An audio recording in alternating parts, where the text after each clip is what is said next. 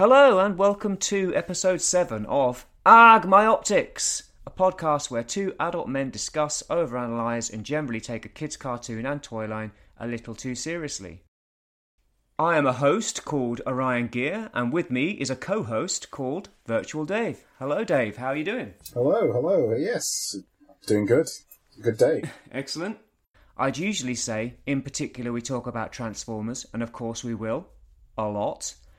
But uh, the topic of this episode is toy collecting, all toys, and in particular, um, toy hunting and buying. But before I start with that, we had a listener comment on toy collecting part one. That's right, we have at least one listener. Our first part of the toy collecting podcast was about what we buy and why. And in reference to the rules we set, has, set ourselves, a forum member called Primacron commented, I enjoy your discussion on collecting rules. I think you have an unusually strict set of rules for yourself. and I just, I mean, what do you think of that? Do you agree, Dave? Um, well, it depends which one he was in, implying, because I, I think your set of rules is a lot stricter than mine. He was talking about mine. Yeah. Yeah. Well, in answer to that, my rules are quite strict, but I break them all the time. and I I blame lockdown boredom for for a lot of it recently anyway. Sitting indoors on the internet looking at toys, hmm having a kind of itchy order finger as it were. However, it- the, the rules do work because um, my top few rules are um, only the best looking representation, representation of my favourite characters and designs, and um, only one of each character at that scale. I started a Legends collection not so long ago, hmm kind of centered around that Zeta Unicron, and I realised recently that that's got a bit out of control because I'm starting buying. I've started buying characters that I already have a good representation of in a masterpiece scale, and I don't really want many of the same character. So that's resulted in me kind of reassessing and decided I'm going to quit the legends, or at least reduce the legends down to just kind of stuff that goes with that Unicron. So just kind of 1986 movie ca- specific characters, Let, and, and nothing that kind of crosses over with the stuff that I've got from on my masterpiece shelf. So it, it you know it, it works to kind of uh, make sure things just don't get horribly out of control. I think we all have that. I think we all have like a, well, we might not call it rules, but we have like a little version of ourselves on our shoulders, like saying that this is a good idea and this is a bad idea, and Absolutely. how much are you investing in this um, different version of Optimus Prime for the 150th time? you know, Yeah. Yeah, and you have to kind of have a word with yourself and go, do you really need this? if you didn't pre order this or you didn't buy this, would you miss it? hmm With that out of the way, we both collect toys. Uh, I think we've made that much clear. It's a big part of um, big part of that is getting hold of new ones. Sometimes that's as easy as walking into a shop and handing over some cash, or visiting an online retailer and clicking buy now. and sometimes it's more complicated than that. Sometimes you need to hunt stuff, and that is the topic of today's podcast: the hunt. So, Dave, how do you hunt for your new toys, both now and in the past? Um, well, in the past, it was probably more like a hunt because uh, you have to make the journey to a shop and you have to make sure. Because I would always, I would always have the, the probably the common issue a lot of people have when they were younger is that you would see something you really like when you don't have the money for it, Mm-hmm. and then when you have the money for it, it's no longer in the shop, and it's like, well, Yeah. oh well. There is there was no oh I'll, I'll check on eBay or I'll look it up online. It was none of that. It was just like it's gone, it's gone. Yeah. Yeah. Uh, I I wonder if I'll ever see that again. Yeah. That kind of thing. Yeah. I mean, that's that's true. I mean, in the, in the past, I used to go to shops and I wouldn't know. Like these days, you know what pretty much everything that's out. You know what the new toys coming out are. You know what they look like. You've probably you know you've probably already made a decision about whether you're going to buy it or not. Whereas when I was a kid, it was like I go to the toy shop and what I see in the toy shop is what I know is available. you know, And the only other way of knowing that is like looking at the backs of the boxes or the little catalogs or whatever, or the, the card backs, like the GI Joes used to have all the uh, all the figures in that wave on the back, so you could kind of tick them off. But that's the only way you knew what was available. And I guess that also kind of leads into the hunting. So you'd see a figure in the catalogue or whatever, and you'd be like, well, I want that, but where the hell do I find it? And it's trawling around various toy shops looking for it. Whereas, yeah, today, the internet, you know, yeah, you know everything that's coming out. It's up for pre-order at a particular time. Off you go and pre-order it, or you buy it online, or buy it from a shop online, and it, yeah, it's delivered to your door. Yeah, it's um, it's a big, it's a big difference from what I would like to call the um, the Pokemon days because it's kind of like you, you're roaming through a forest and you never know what's going to be there, which Pokemon's going to jump out at you. whereas, whereas, Yeah. whereas now we've got the whole Pokedex. You know exactly Yeah. who's going to be in which forest and which part of the town. So it's uh, a wild Scorponok has appeared. yeah, that kind of thing. yeah, exactly. Yeah, I mean, it was potluck.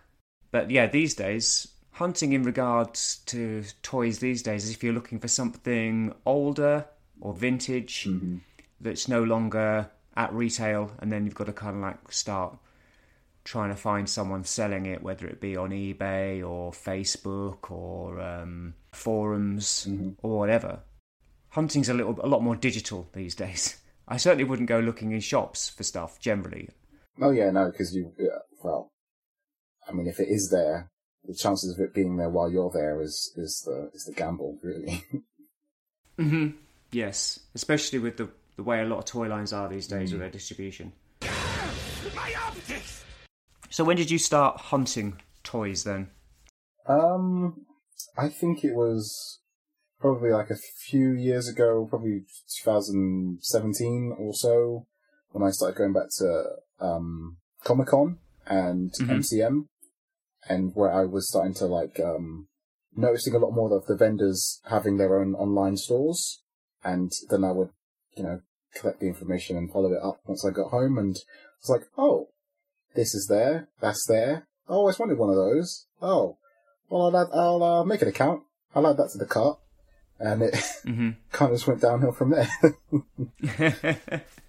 Conventions is a good example, actually. Yeah, that's that's another place where you can do a bit of hunting because you can find rare stuff. I mean, I've been to Auto Assembly a couple of times. I want to go to a TFN at some point, but not got around to it. You'd find stuff there that was um, very, you know, not not stuff you'd normally be able to find online or whatever because you've got dealers there. And uh, back when I was first back into Transformers collecting, I used to like just get pally with different retailers. It was a it was a much simpler time back then, I think. Hmm. but like there's certain eBay sellers I would kind of I would buy from regularly, and then I just get like friendly with them and start emailing them, and then they they just let me know when the next thing was in, and they just sell it to me outside of eBay oh, that's cool. and there was a place called Ellis Models. I forget where it was now, but it was only about a f- it was only about a forty-five minute drive away from Sheffield. It was Sutton in Ashfield, actually, and the nice chap running the store, both in Idlewell Shopping Centre and online, was Dave Ellis. If you're listening, Dave, and we're sure you're not, you were hugely important in Proto Orion Gear's collecting journey, and for that we thank you. Um, I started buying stuff from him online, and he had like a um, a shop in a well a stall in a market, an indoor market, Mhm. and I'd let him know that I wanted this, that, or the other. He'd say I'm getting these these vintage figures in. I think I got um what did I get from him? I got Beast Wars Tigerhawk for him, for example Wow. and a few other bits and bobs. And yeah, he we chat online, and I'd say I'm looking for this, and he goes, "Oh, I think I can find you one of those." And then I'd drive down there and pick it up. Oh, there you go. Yeah. My optics! I was thinking to myself when I first, my first memory of toy hunting, and it was probably when I went to Florida in 1991. Wow. because um, at the time, me and my friend Oliver Henshaw were heavily into GI Joe. Mm-hmm. The Transformers bubble had just burst, and we were, in, we were into GI Joe now for some reason. and um, he, him, and his brother, uh, obviously, and his parents, they'd been to America maybe three or four months earlier, and they'd come back with loads of fancy GI Joes that you couldn't get in the UK, and I was like, I want some of these. And when it was announced that we were going to go to Disney World, I was like. Pretty excited about Disney World, but much more excited about going to Toys R Us and seeing if I could find several of these figures that I wanted. And I remember going in Toys R Us and like picking, you know, picking out all these figures that I that I'd wanted that I couldn't get in the UK, and uh, bringing back. I brought back, I think, about ten carded figures Wow. and two vehicles for GI Joe. And I remember like searching various toy shops, including Toys R Us and a few, you know, one or two others. I also brought back a Power Ranger as well. Right. I told, I think I told you about it. Like it was an early version of um, Oh yes, yes you did. Yeah. and I bought that just because it looked cool. I had no idea what Power Rangers was at the time. I don't think it might have been on UK. Well, I don't know when it started on UK television, but I doubt It's it was not- ninety one. It was ninety three for UK television. But there you go. So I mean, it wasn't a Power Ranger. It was a you know it was a Sentai Hmm. figure. But I just thought it looked cool, and I had no idea what Power Rangers were. It was pre Power Rangers and appears to have been a figure from the Super Sentai line, possibly Jetman. It wasn't very articulated, but had diecast parts and a working holster, which back then was mind blowing to a 12 year old Orion Gear. So did you um when you were selecting these toys, did you keep the boxes or the cars, or did you just have to shake a chunk of your clothes and leave it in America to I fit don't. space? I just. I've made. I. I knew that I wanted to bring stuff back, so I think I made sure there was space. Right. I think my parents knew that we'd want to bring stuff back, so they had space in their suitcase. I I was very lucky that I could buy that much stuff. To be honest, it's all gone now. Sold it, but um, but it was great at the time. That's probably my earliest memory because yeah, previous to that, it was go down to the toy shop and whatever was there, you pick something out rather than I'm looking for this one, this one, and this one, and I'm going to go to this shop, this shop, this shop, and this shop and see if I can find it. Which, of course, I've done a lot since. Obviously, I you know used to kind of go around the various toy departments of Sheffield looking for certain things from time to time, and then hop on the tram and go to Toys R Us if I couldn't find it in, in the city centre. And then when I'd go, anytime I'd go to another city for whatever reason, I'd, ha- I'd go, right, let's, I'm just going to pop in here and see what they've got. I used to pick up stuff at car boot sales as well. Hmm. Like, you know, vintage stuff, kind of Generation 1 stuff. Oh, and um, uh, my girlfriend at the time, this was in 2003 or something like that, she knew that her brother had a bunch of Transformers in the loft at her parents. so we went through went through them all, and uh, I just picked out various bits and bobs. Um, A lot of them were a complete mess, but I got a nice and I got a nice set of long smokestacks for my G1 Prime because I've got I've got the I've got the reissue, the Toys R Us reissue with the stubby stacks, The shorter ones. Hmm. So I've got I've now got some vintage stacks on my um well have had that for years now, but yeah, like that. So that's I suppose that's hunting as well. It's hunting around in lofts. That's so that's so cool. I never really thought of it that way. I didn't because back when I was younger, it wasn't really hunting. It was just um, I see a transformer. Uh, I get a transformer. It wasn't really. I wasn't being very selective. It was only if like in the Argos catalog where it would say um, it may vary or something like that. Like the picture might not necessarily be what you order when you put the number in. So sometimes you could view it or check to see if it was what they had. Yeah, Sometimes they would only have like one picture for all the deluxes um, in a wave or something. Uh, that was uh, probably the only type of hunting I could think of at that time because I was like, well, I want this one. Why don't you have this one? yeah, and the Argos staff would be like, "What's wrong with you? This is Yeah. this is the thing." It's like, no, but they're different. yeah, I, I remember doing that. I remember, I think I went down to Argos with my mate Stu when um, the first, well, you know, classics became Universe 2.0 or whatever you want to call it, the second, the second iteration of Transformers Universe. And I do remember going down to Argos with him because I he wanted a particular one. It might have been Octane or it might have been. What else is in that first wave? Was there Sunstreaker in there? Anyway, he wanted a particular one, and been very kind of um, yeah. Can you bring them out and show me which ones you've got? Yeah, but it's so different now. It's it's the amount of research and looking into things I do now is so different. Like I'm so much more switched on to what's what's happening in the toy world. Well, yeah, I mean, research, well, like I mentioned earlier, was uh, when we were younger, when I was younger anyway, it really just was what you saw on the telly, what you saw on the back of boxes, uh, what you saw in catalogues, be them the catalogues that came with the toy or Argos catalogues or Index catalogues or whatever. You'd learn about new toys that way, you know, through either advertising or, yeah, your Argos catalogue. So you wouldn't necessarily know everything that was out at the, that particular time. It's probably the um the biggest um influence the internet has had on the toy world is that the knowledge of releases and street dates or which is exclusive to what. you know. Everyone knows it now, or the option for people to find out is a lot easier than it just being so random or I have no idea and you know. Yeah, yeah, you can make a much more informed choice, but there's at the same time there's so much there's so much choice as well. That's also another Um, thing. I mean, at least back then it was like, here's an Optimus Prime. I'm going to buy this Optimus Prime. Not here's 50 different Optimus Primes.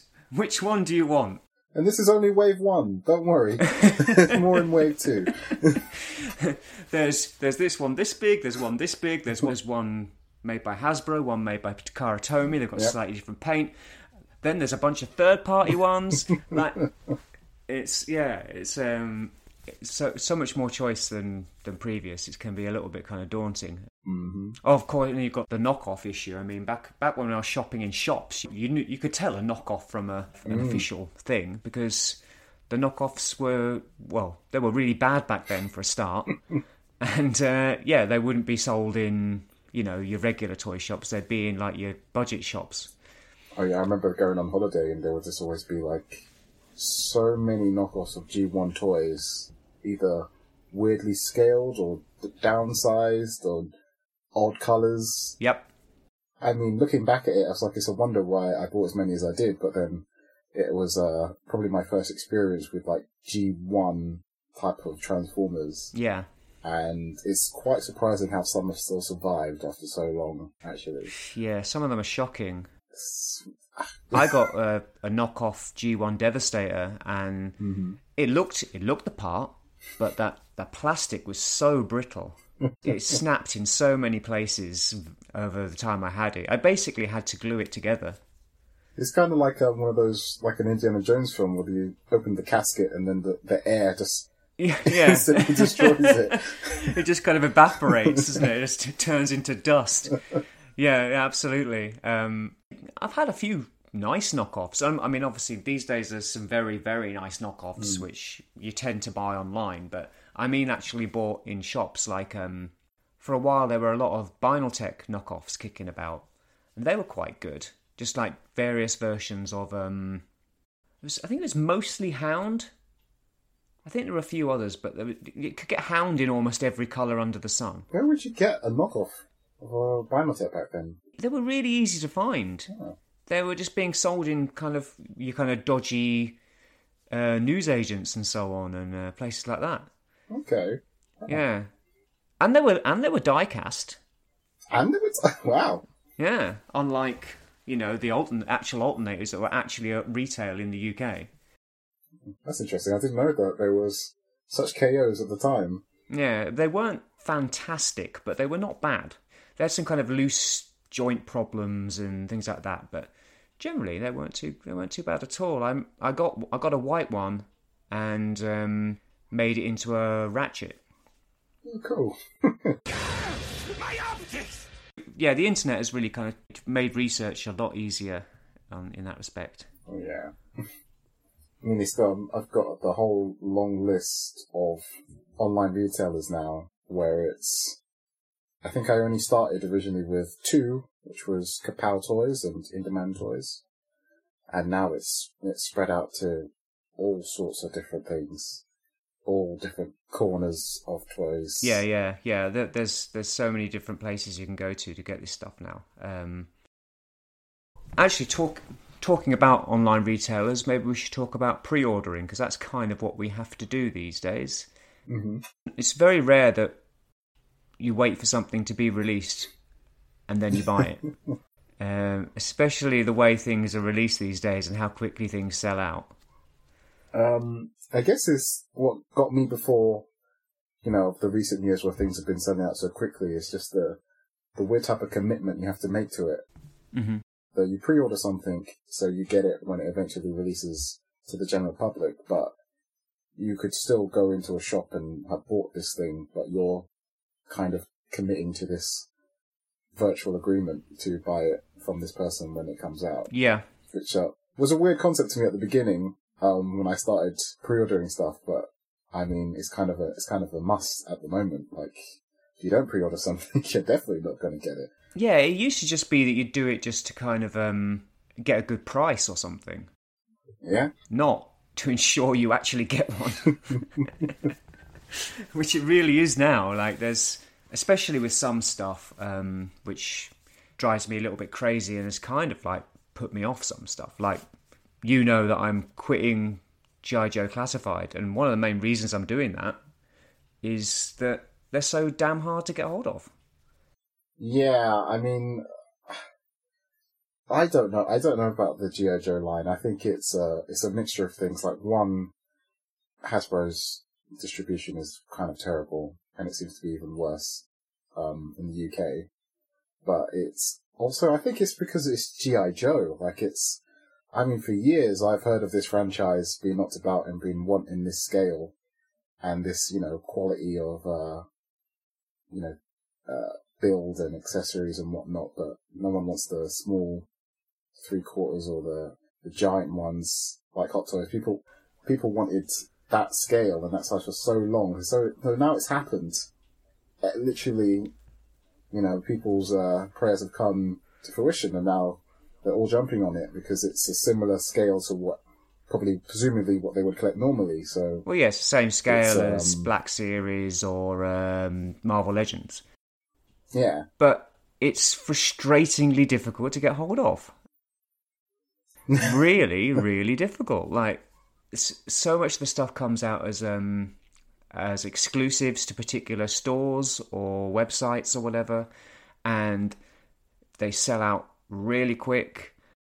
I mean, th- this is me. This is me getting back into buying actual Hasbro product, which I've not done in.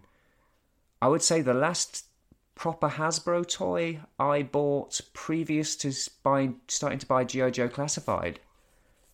It was probably Generations Rat Trap. hmm that's I, I just picked up in a shop off a peg, and went, "Oh, this is quite good. I'll get that." what is that? That was quite a while ago, isn't it? Generations Rat Trap. That's It's got to be over five years ago, yeah, at least. more. Yeah. I mean, as you can see, a lot has changed since then. It's horrible. I, I, that's why I'm quitting again. Honestly, it's awful. I don't know how you. I don't know how you live with it. It's like Um, we're not. We're, we're making this stuff exclusive, and it's not just a special character. It's one of the main ones you're gonna want. Like it's stupid.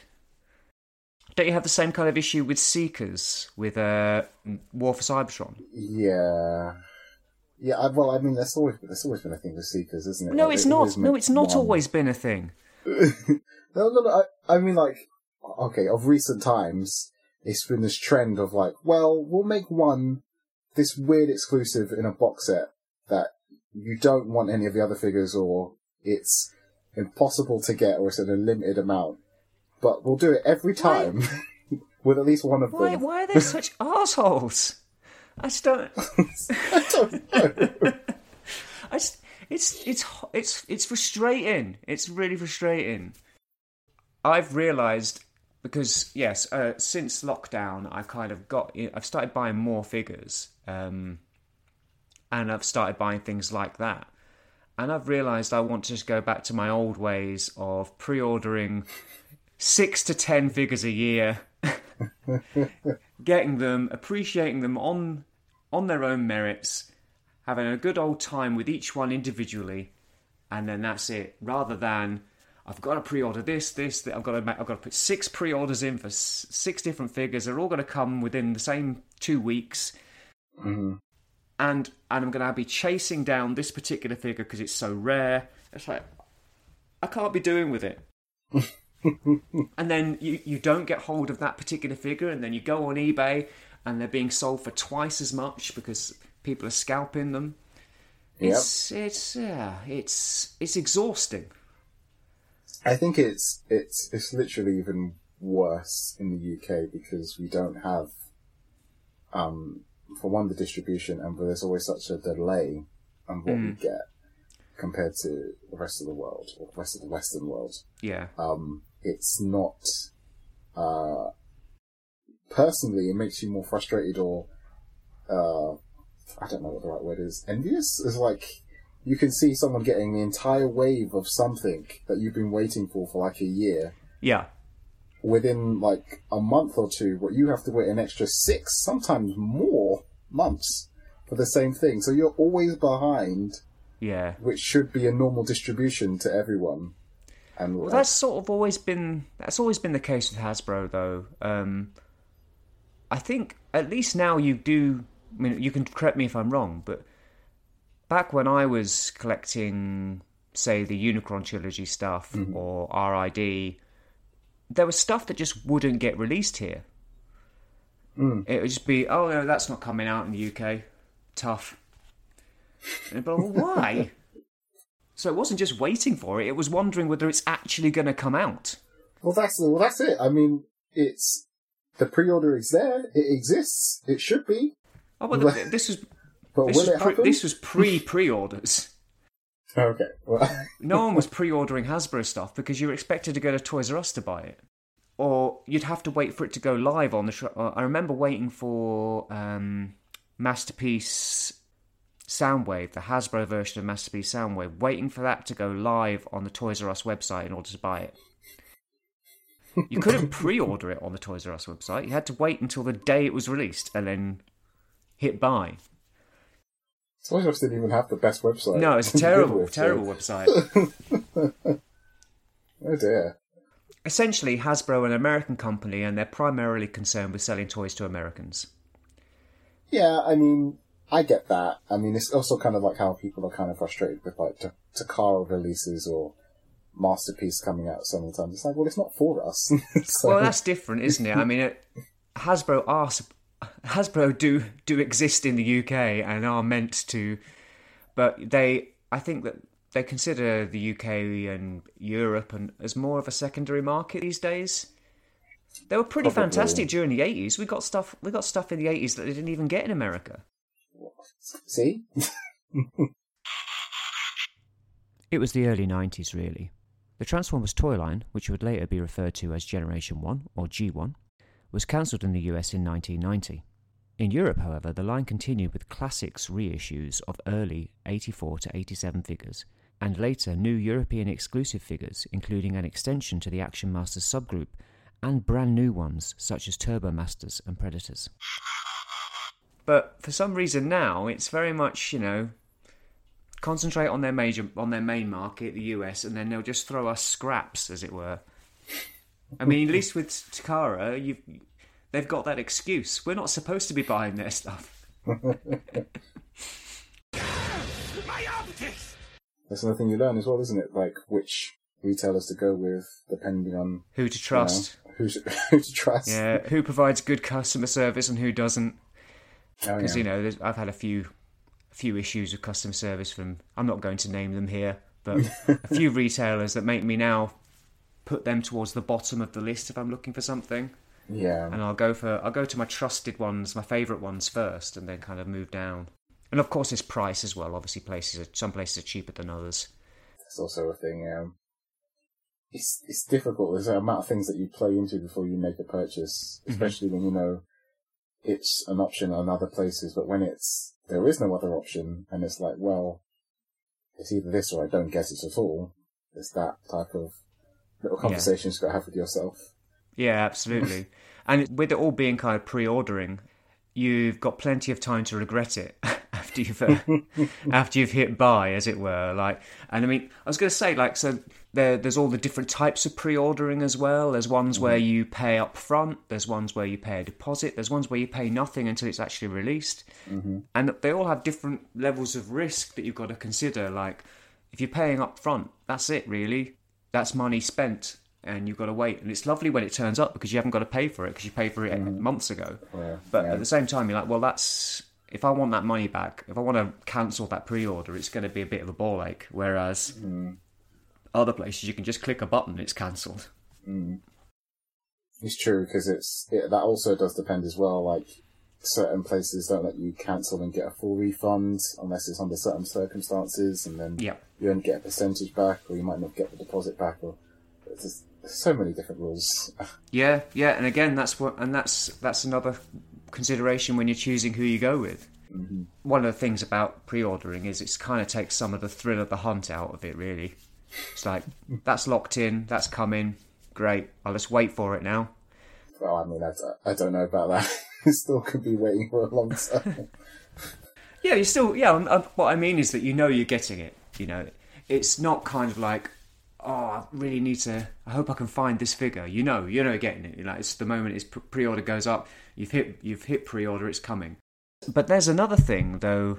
Pre-ordering uh, to avoid missing out or the fear of missing out. Did you do an awful lot of that? Uh, yeah, all the time. It's mostly, I find it more with mainline stuff, if anything. It's, um, it's such a question mark because during the last trilogy, the Prime Wars trilogy, there was an, there was a time where stuff was selling out like the Combiner Wars and Titans Returns, but they would always pop up in other, um, actual stores a lot later, like your B&M, your TK Maxx, they would, like a leader six shot, which was fifty something pounds at retail, showed up in B and M for like fifteen pounds. Mm. Or the major box sets they had during the time showed up at stuff like um, Home Bargains for like twenty quid Yeah. with like five different figures in it. So it there was this uh, there was this time frame where there was a lot of things you could have possibly missed out on, but there was still a chance to get it later on, and definitely at a cheaper price. That's that's gone. Yeah. That's that's not longer happening. In a way, though, isn't that better because you're not having to gamble in that right? In that way, you know, you know, if you want it, you need to pre-order it. You, you're not, you're not thinking, "I'll hold off on that because I think that one might turn up." Because you don't know what's going to turn up in the. Uh... You you don't, but I mean it's a weird type of battle you've got to have with yourself because you're just like, well, if you at first you don't even think that this should be worth the price at retail it is for this this character versus where you want that character in your collection, and you know there's a good chance mm-hmm. this might turn up in a place later on. Like I think recently, Siege toys have been popping up at TK Maxx for like a tenner each Really? like deluxes, and that's what when did Siege come out? Like two, three years ago now. It's Yeah. like, Yeah. we would have been waiting for so long for that gamble. Yeah, but I suppose that's that's more of a kind of impulse buy, isn't it? When those kind of things turn up, because I mean they're they're there for mums to pick up for their kids while they're shopping for socks and pants and so on or whatever, aren't they? Really. I mean, I, I picked up a few figures from um, from TK Maxx that I passed on previously, but because they were so cheap, I was like, yeah, I'm going to give this a go. Yeah. I think I got. I'm pretty sure I got Energon and Mega Supreme from TK Maxx. Wow. I think so. I might be misremembering, but I think I did. Now that's that sounds like a thing that I just randomly would be in TK Maxx. Yeah, I've made a few kind of impulse buys in those kind of places. It's stuff that you maybe wouldn't have bought, but you're like, well, this is only a tenner or whatever, you know? Yeah. I'll give this a go. My optics! Anyway, talking of pre-orders, hmm I warned you I was going to ask you, what do you currently have on pre-order? Now you might just just need to uh, generalize here because I know you, you. I think you said you have loads on pre-order. I do have a loads, and I actually did make a list. Um, it's actually quite a long list, but I will just shout out the companies, not necessarily what I've got. So I've got stuff from Figma, Nendoroid, Marvel Legends, DC Multiverse, Sentinel, Mafex, Transformers Mainline, SH Figuarts, uh, Power Rangers, NECA, The Loyal Subjects, uh, and I think that's it. And I actually went through and counted up how many pre-orders I have at the moment. And You would like to take a guess? Oh God. Um, I'm going to say forty. Very close. Really? Yeah. Because that's that's an insane amount in my opinion, but I thought it would be quite large. oh, I missed that Flame Toys. Yeah, Flame Toys. Oh yeah, Um, 51. pre-orders. fifty-one. 51. So, and how do you manage all this? Like, do you know when they're coming? Uh, yeah, like, well now, I mean, it's such a, it's such a high amount, I have to be aware of when, uh, a deposit is due or a balance is due. Mm-hmm. Um, so I do make notes and plan for each one's arrival and then readjust when Mafex is delayed. And, Mafex is like um, it's a it's it's an absolute lottery when those are dropping. There's no way of knowing. But I'm I'm the same. I mean, um, I've I've got a calendar on my phone, and I have every pre-order, you know, when it actually comes out, marked on my uh, calendar, so I know when things are coming. Although, again, those do get moved regularly, especially the dreaded Mafex. But yeah, that's a lot though. there's a lot. So you must be getting stuff kind of dropping every other week or so. Oh, it, oh, I do. It's um, me and me and the postman have a good have a good laugh about it every time he turns up. Well, it's like those those. You've got how do I how do I pronounce this? Is it Nendoroid? Nendoroids, yeah. You seem to get one of those every other day. Uh, yeah, it's um, it, looking through all my pre-orders, I realise how how many of those I have and how many how much is it? It's kind of exploded. Well, just seriously, listeners, just just take a look at um, Virtual Dave's uh, Instagram and the number of boxes of Nendoroids that seem to be flying into his house. It's ridiculous. That yeah, so that's yeah, four, 50 or so. That's that's a lot. I think I've got. Well, I, I can tell you, I have quite a few Mafex figures. Probably about five or 6 Mhm. Uh, Sen- uh, Sentinel figure, same one as you, Sentinel Miles. Mhm.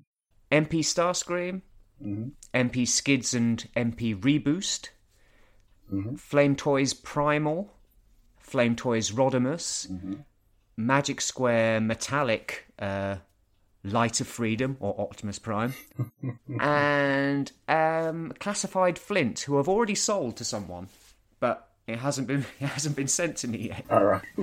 But some of those are speculative as well. Like, for instance, um, I've pre ordered Masterpiece Starscream because I need a Starscream a Masterpiece display, but I'm still not 100% convinced I want it.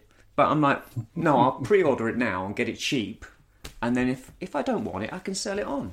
And that, mm-hmm. that Magic Square um, Optimus Prime, I've already got the original Magic Square Optimus Prime, but I quite like the idea of the metallic version. Mm. And apparently, there's going to be a few improvements made. We're not sure what they are. But if I get mm. that and I prefer it to the one I've got on my shelf, I'll swap them. Swap it out. Yeah, and that Flames Toys figure, I just want to try it out, see if I like it. It's pretty expensive. I, in a way, I hope I don't like it because otherwise I might be in for more. Then Yeah, I mean the one I've ordered is the is the Wingblade, um, and it's mostly because of the whole model kit aspect of it. Like, because I know that you you built the Prime and the Megatron yeah, IDW versions of them, and ever since my recent dabble into model kits, I'm all kind of up for it more and more. yeah. Well, they're really nice model kits. I really enjoy building them. That Flame Toys Rodimus is a model kit as well. So I'll be building that. I really like the IDW comics, especially the um, More Than Meets the Eye, Lost Light storyline. As long as they keep putting out models of characters from that, I'll keep buying them because they're just really, really nice. And again, kind of talked about this in the previous podcast. Uh, for anyone listening, our previous podcast, which goes live very soon, we're, we're recording on the day it goes live, about alt modes, we were talking about non transforming figures. And these are non transforming, but in those IDW comics, um, those characters rarely transformed anyway. Mm. So it's nice. I'm perfectly fine with them not transforming. And they look so spot on. Megatron is glorious, really lovely. But yeah, no, it's a it's a it's a lot. It's a it's a lot for pre-orders. It is. I mean, I, like I say, if I if I count up mine, I think I have about maybe fifteen, and that feels and that feels like too many for me. Well, I have to I have to take into consideration, or not everything on that list is a pre-order. Some of it is just is stuff that's actually coming, or it's stuff that will definitely not be coming this year. Mm. I can almost guarantee the the, the Mafex ones. Oh yeah, a few of those are going to be pushed through to next year, I'm sure. Yeah. Will we get Spider Gwen before the end of the year? Who knows? I mean, it, it, it would be nice, wouldn't it? But yeah, I'm not. I'm not holding my breath.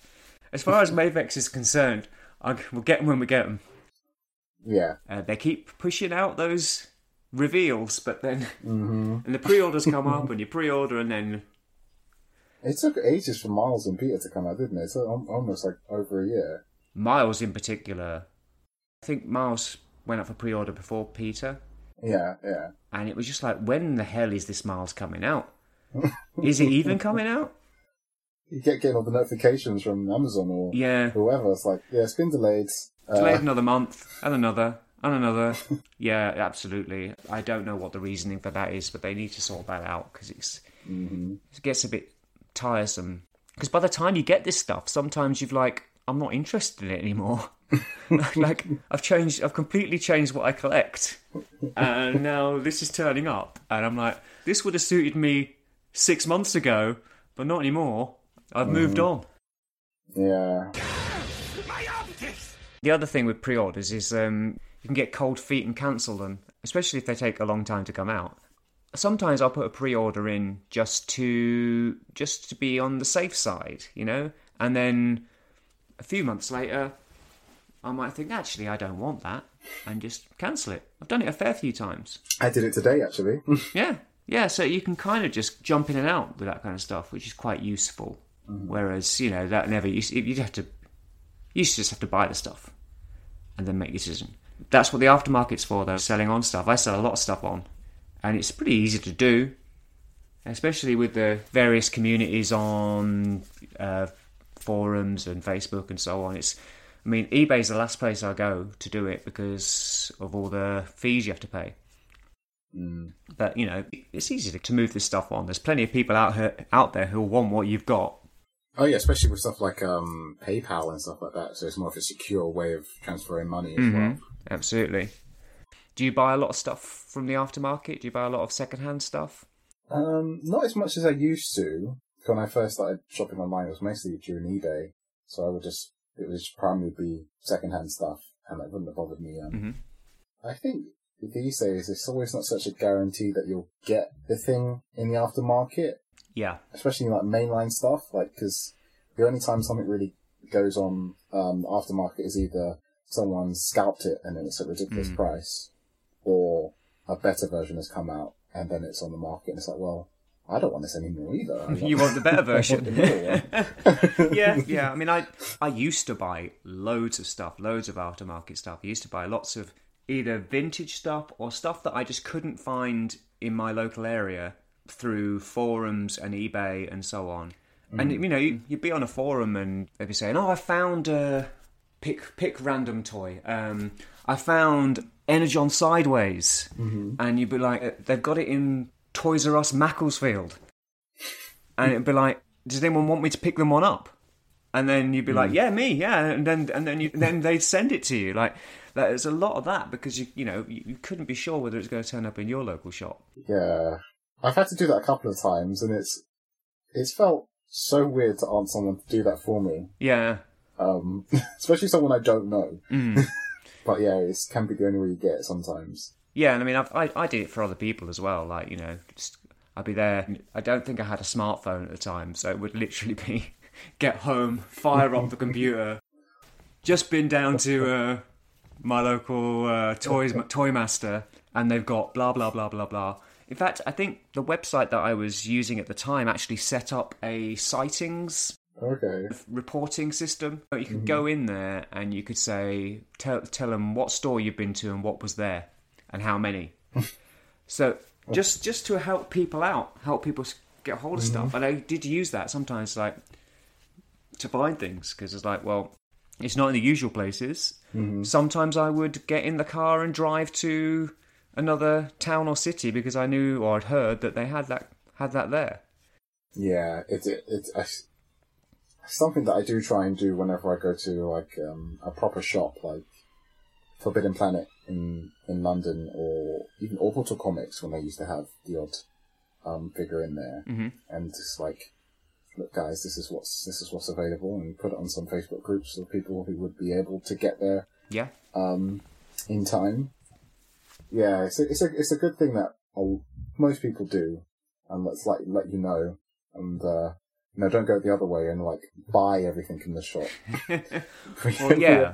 Well, yeah, that's that's out of order, isn't it? Really, um, that's there's a there's an unwritten rule that you don't. I mean, obviously, people do do this, but most people are sound enough not to be arseholes in that respect. Well, I mean, it's a it's a it's a very gamble uh, type of play anyway. Oh, as you know, I was in Forbidden Planet yesterday, and they had about six or seven GI Joe classified Major Bloods, and they've been quite difficult to get hold of. I've noticed that they've gone up on Hasbro Pulse now, though, so maybe they're releasing a bunch more stock or something. But like, I don't know what they would have said if I'd gone to the counter with all six, but I could have done that. I wouldn't, but I could have done that, and then I could have stuck them on eBay and sold them for twice the price. That's true. Actually, I didn't I didn't um, point that out before. There, some shops do actually have a limit on how much you can buy, But they, sh- they should do. um, or particular items. Yeah, they actually do sometimes. Yeah. And you see it a lot on the online stores as well, like limiting Yeah, one per customer kind of stuff. yeah. There's that, and then there's kind of a. As with the Major Blood, I almost impulse bought him because he's rare, and I was still slightly umming and ahhing about whether I'd given up G.I. Joe Classics or not. And but then I thought I don't actually like this character. He doesn't have any kind. I don't have any connection to him. Basically, I went to I went to my rules. I went to my rules and said, "Do I actually care about this figure that much? Is it just because he's hard to get hold of that I want to buy him because I know that if I put him down, he won't be here next time? Is it just that reason?" And I thought it it is that reason. See, like I, I, I can't have much of a an objective opinion on GI Joe because I don't know the characters a lot at all. But as far as I'm saying, he's not a major player in the, the world of GI Joe, right? I think he is. He's just one that I kind of passed on. That I, because I mean, I don't. This is the thing. Another thing about GI Joe is that that I have a lot of nostalgia for it, but I'm not nearly as into it as I was, say, Transformers or Batman or Right. Uh, Spider Man or whatever. Like I. I read quite a bit of the comics, but not all of it, and I don't really remember Major Blood. I'm sure he was important, but for me, he's just a character that I just know about. I know he's there, but he's not. He's not one that jumps out at me. So I was just thinking, I don't really know who this guy is. He looks pretty cool. He's got a robotic arm. That's nice. but I thought, um, I'm just because I walked round the shop with it in my hand while I thought about it, and I just thought, no, I don't. I don't actually need this, and I've already decided I'm selling all my GI Joe classified. So why the hell would I buy this? But it was just that kind of fear of missing out. If I don't buy it now, I'm not going to be able to get it. If I change my mind, if I walk out of this, sh- this shop and go, actually, I'm going to keep my classified, I'm going to have to run back here and pick it up. but I decided, no, no, no, no. This is this is the test. If I can put this down and walk out of here and feel fine about it, then I know that I'm happy to quit the line altogether. And I did, and I was. Yeah, I, w- I was very, I was very shocked to be honest because you did message me about it, and I was like, "Why? why? Why did you leave without it? What's going on?" sometimes it's better just to walk away. and it, it, for me, it felt it felt good that I'd done so. So I knew that I made the right decision when I left the shop, and I also thought about if I left the shop with it, I would probably have regretted that I'd bought it. I'd probably be thinking, why did I do that? you do shop in toy stores from time to time. Do you do, do you get anything like that? Have you uh, ever picked stuff up uh, that maybe you shouldn't have done, or taken advantage of deals that maybe you shouldn't have done? yeah, sometimes. I mean, I don't, I don't do it much anymore because I don't go into shops that often now. But it's, uh, yeah, I have done it in the past, and it's, and it's mostly been by, um, I want to say outside influence because I think I have those type of moments that you had, and I, I will pick it up, I'll have it in hand, walk around for a bit, and I'll start to contemplate to myself, do I even want this? Then whoever's with me, it's kind of like, well, you, you do collect this. you, you, you. Never, never ask, an, never ask another collector because their answer will be, "Buy it, They're do not it." even collectors. They're just friends or family.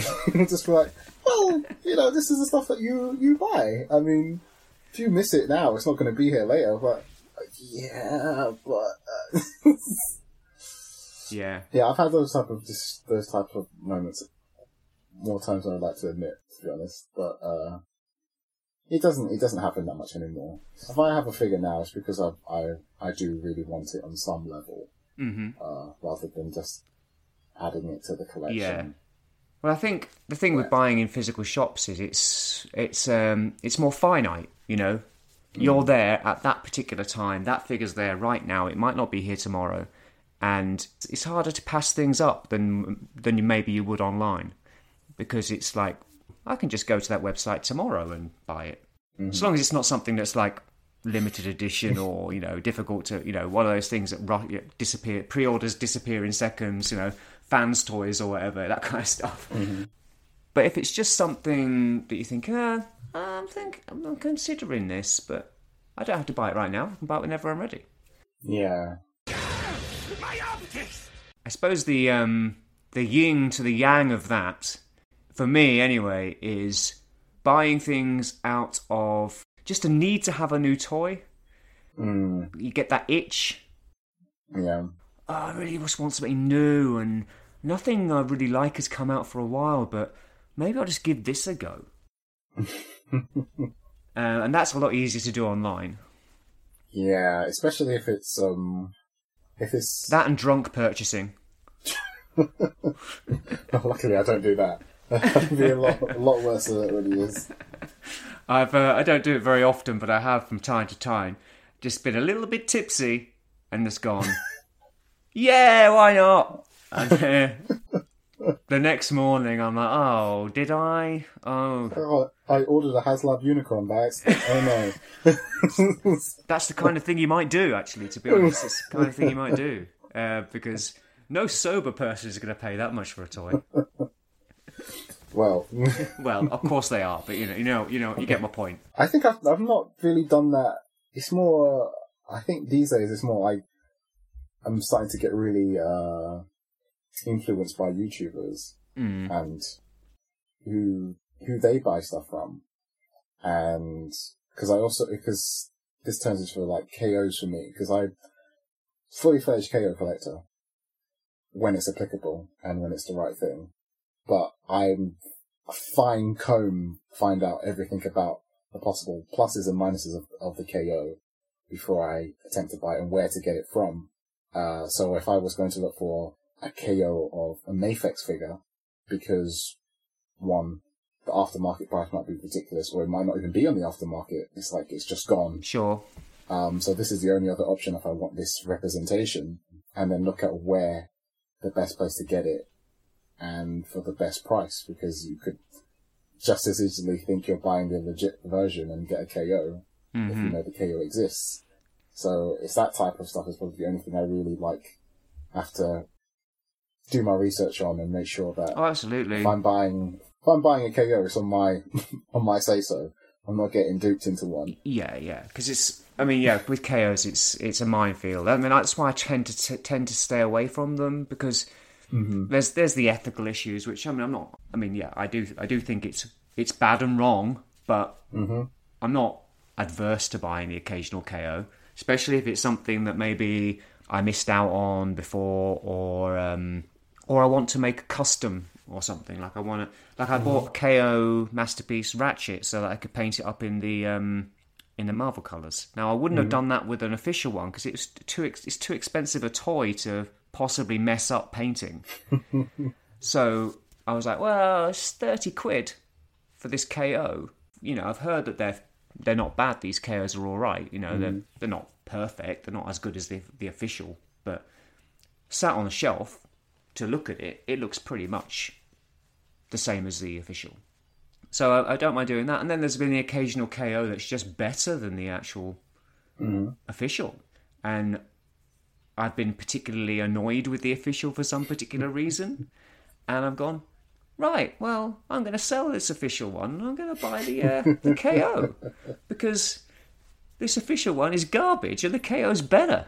Well, they, that is also the other thing. Like the KOs have gotten a lot better than those, you know, random multicolored ones you get in a discount shop. This is Yeah, they, they have really stepped up their game. So it's um, yeah. There's such thing as an as an upgrade KO, really, isn't there? Like, they actually fix the issues that you know the various issues that were had with the official. So I'm, a, I'm much more um, on board with them. I think straight up KOs, you know, it's a bit. It is just stealing.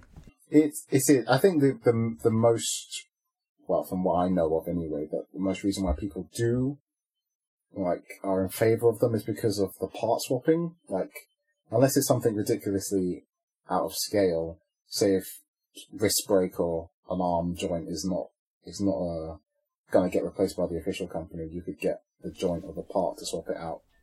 Yeah, Um, which I have done. Yeah, yeah, stuff like that. I'm looking at you, Mafex. I did that. I didn't want to name any names. I did know. that. No, no, I'm calling you out, Mafex. the wrist joints on your Spider-Man figures are garbage. yes, I did buy a, a KO Spider-Man because I've broken the wrists on that Spider-Man twice. First time, it was straight out of the box, and the retailer was kind enough to replace it. And the second time uh, was well after I bought it, and I was like, "This is really infuriating." so I tracked down a KO and just bought the KO and took the joint out and used the used the joint off the KO. But yeah, I mean, I think that that's that's fair game. I think. My optics! I think you mentioned you wanted to talk about the the well known phrase, things that people post online all the time. Oh yes. Wait for the KO. Wait for the KO. hmm How do you feel about waiting for the KO? Um, I think it depends on, on, on what you're talking about. Like if it's a, we say solely Transformers, um, they normally only really KO Masterpiece. They do KO the odd mainline figure, but they normally scale it up or they add extra paint or die cast or something. They change it up a bit. Yeah, But for an MP, it's normally a straight knockoff most of the time. yeah. Um, and sometimes, yes, I think you should. because Do you? Okay. I'm on the fence with a lot of the official masterpieces that I have and that I've, I've paid for and thought, well, is it worth this price when I could have got it for so much cheaper to have the same impact on what I yeah, want? Yeah, but Like- the argument. As go an indi- as an individual, hmm, I don't know if it's is the insignia on the chest worth an extra two hundred pounds? This is- This is a, this is an argument that is flawed because yes, I agree. I can totally understand. You go, they really want me to pay how much for that, and then you know the KO is going to be a fraction of the price. Mm-hmm. These days, you can pretty much guarantee, especially G1 MPs, you can pretty much guarantee someone's going to KO it. Not everyone, but most of them. Especially, you know, the cars almost always KO'd. So you, you kind of know, and that's where you get the term "wait." Well, I'm gonna, I'll wait for the KO. And there's so many smart asses on. All right, I'm just gonna come straight into this thread about the brand new MP Hound or Sunstreaker or uh, I don't know, whatever it is, Starscream, and they'll just post. I'll wait for the KO. oh, did you need to tell us? But the thing is that one of the reasons why, I mean, it's not the only reason why those toys are so expensive, but another reason why those toys are so expensive is because of KOs. Because they know that they're going to get KO'd. Mm-hmm. So they need to make sure they sell enough units to cover the costs Oh, I see. and make enough money. right. And they know that for every one person who buys the official, six are going to buy a KO or whatever. So the more KOs you buy, the more expensive Masterpiece will get. So in a way, you're pushing the price of Masterpiece up by buying the KO. I, I guess. I mean, it's probably worse in the MP world, or G1 MP world, because third party is so relevant and like it's so like. Well, I mean, I think it's kind of superseded uh, the official masterpiece in in, uh, in the G1. For some thing. people. like it's It depends what your collection goals are there. yeah. I, I mean, it's, If your goal is to kind of like complete G1, then yes, you, you definitely need to go to third parties. But I think that's because that's because that's also there as well as the KO. If you know what I mean, like it's Mm-hmm. you're not just losing so many people to the KO, you're also losing people to Yeah, the, all the you're other. losing people to third parties, offerings. KOs to third parties. Yeah, like there's a lot of people who prefer FansToys over official, mm-hmm. or MMC over official, or whatever it might be. And you know those toys are pretty great. So yeah, if you're again, you got Takara putting out their. Let's think of a good example. Um, MP44 yeah, exactly. Yeah, is the best example. It is the best example. They put out their brand new third version of Optimus Prime. Comes out. He's really expensive. Well, it gets not comes out. He's announced, and he's hmm. really expensive, and he looks great. But there are some issues that some hmm. people have with him. I, I I wasn't a big fan, but you know, if you're if you're into that cartoon aesthetic, he he totally ticks all those boxes. And everyone's like, "Oh, but the price is." and along come Transform Element and Magic Square with stuff that's under a hundred quid. Mm-hmm. Um, it's very tempting. Very tempting. And it's, it's also because of the old, um, the higher price point figures, the more accessories and other bits and bobs and minifigs and knickknacks they get thrown Yeah. in to kind of justify the price Yeah. or kind of make it more okay in your mind. Takara have got really bad for that of late. Really bad for it.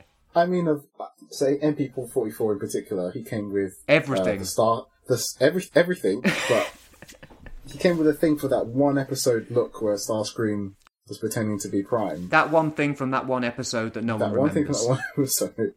Um, yeah, it's a cool thing. I mean, But who wanted that? No one ever asked for that.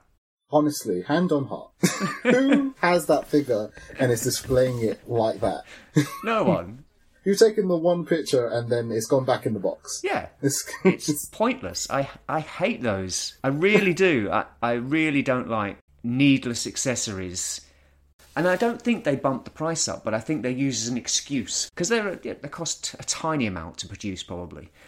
But if you can go, well, this Optimus Prime may be five hundred quid. Or, no, it's two hundred fifty, wasn't it? which MP44. I think it was about two fifty. It was free something here, four fifty. It depends where you bought it. Yeah, it depends where you got it. Fact check. Orion Gear is a bit anal and has a chip on his shoulder about MP prices.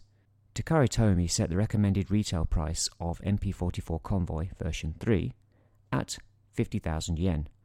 That is £325 in sterling. And looking back, it was closer to £350 at the time. However, if you shopped around and went to some Japanese online retailers, you could pick one up for around £250. Bargain. But anyway, very expensive. But they're like, well, it might it might be the most expensive MP yet, but look what it comes with. It's got a trailer, it's got a roller, it's got a little spike, it's got um, it's got it's got a Starscream dress up kit, and that kind of um does entice some people, I think, because some people will not buy a Prime unless it has a trailer. That's a big deal for some people. Yeah, but those people. See, I can't. See, like, I. I don't get that type of mentality when you're not going to display it in vehicle mode, and it's the robot mode that takes you know precedence, especially in a, a prime. It, it's and especially that's probably the highlight of that figure anyway. The vehicle mode is a bit ropey. It's not.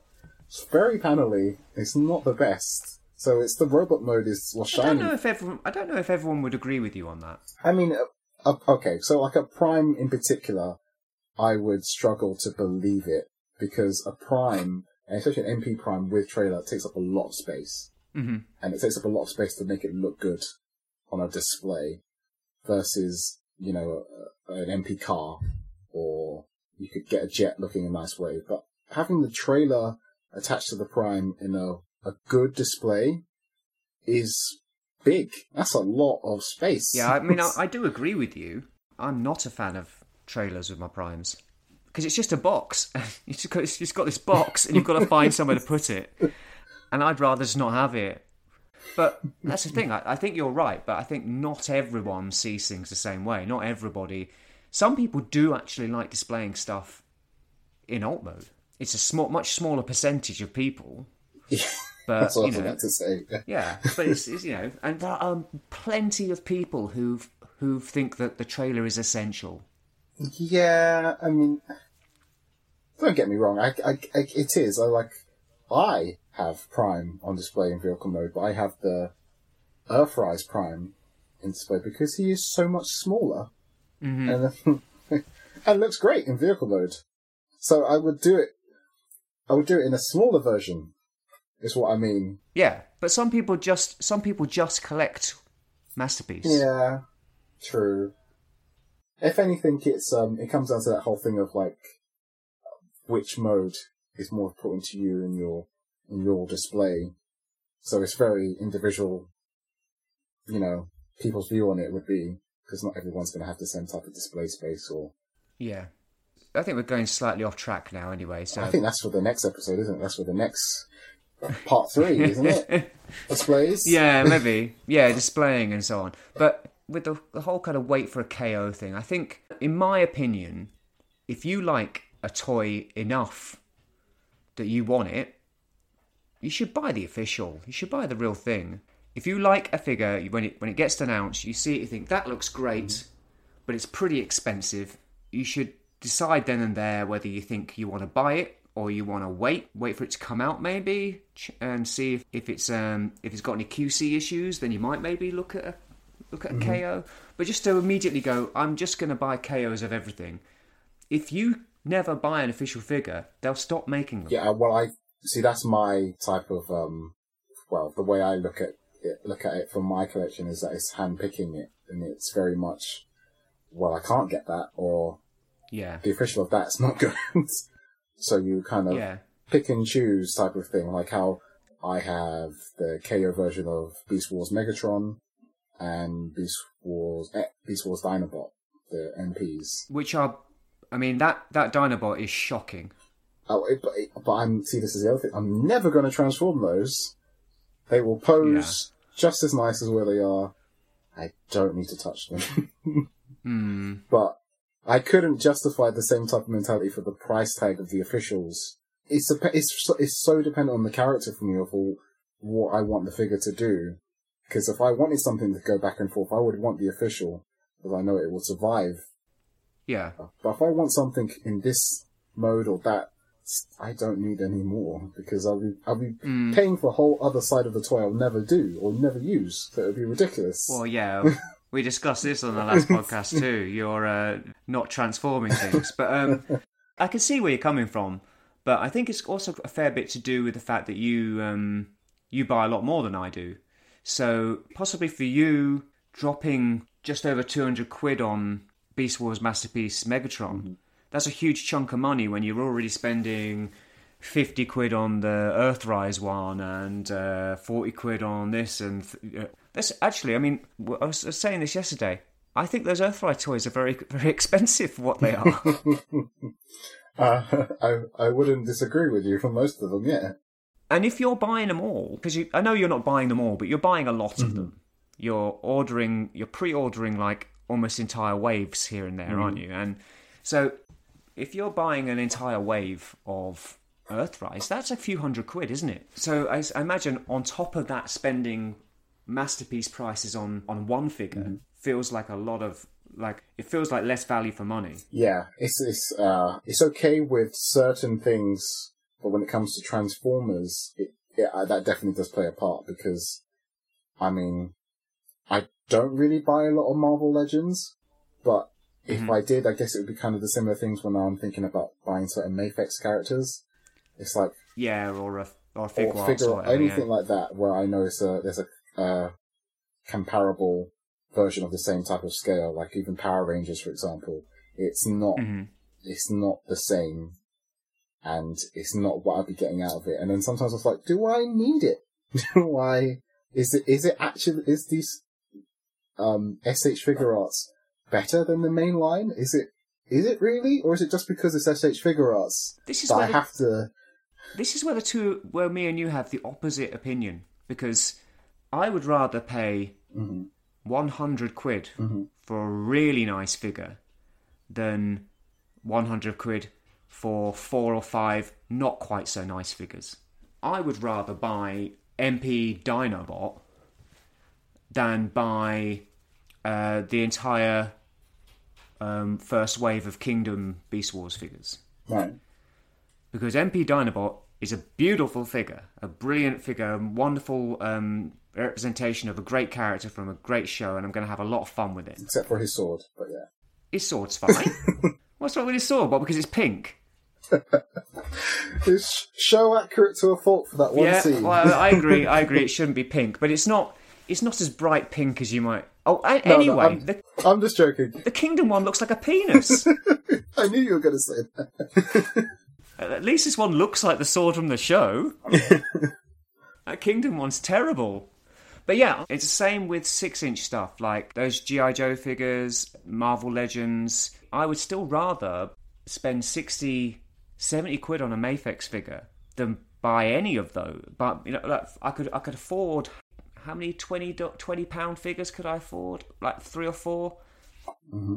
I'd still rather have that one really nice figure than those four okay figures. But that's why I'm, I think that's why we differ on it. It's like I, it's not that doesn't apply to everything for me. It, apply, it does apply for some things. Like there are some things where I'm like, well, that is the best. Like the say the Mafex or the Sentinel Miles.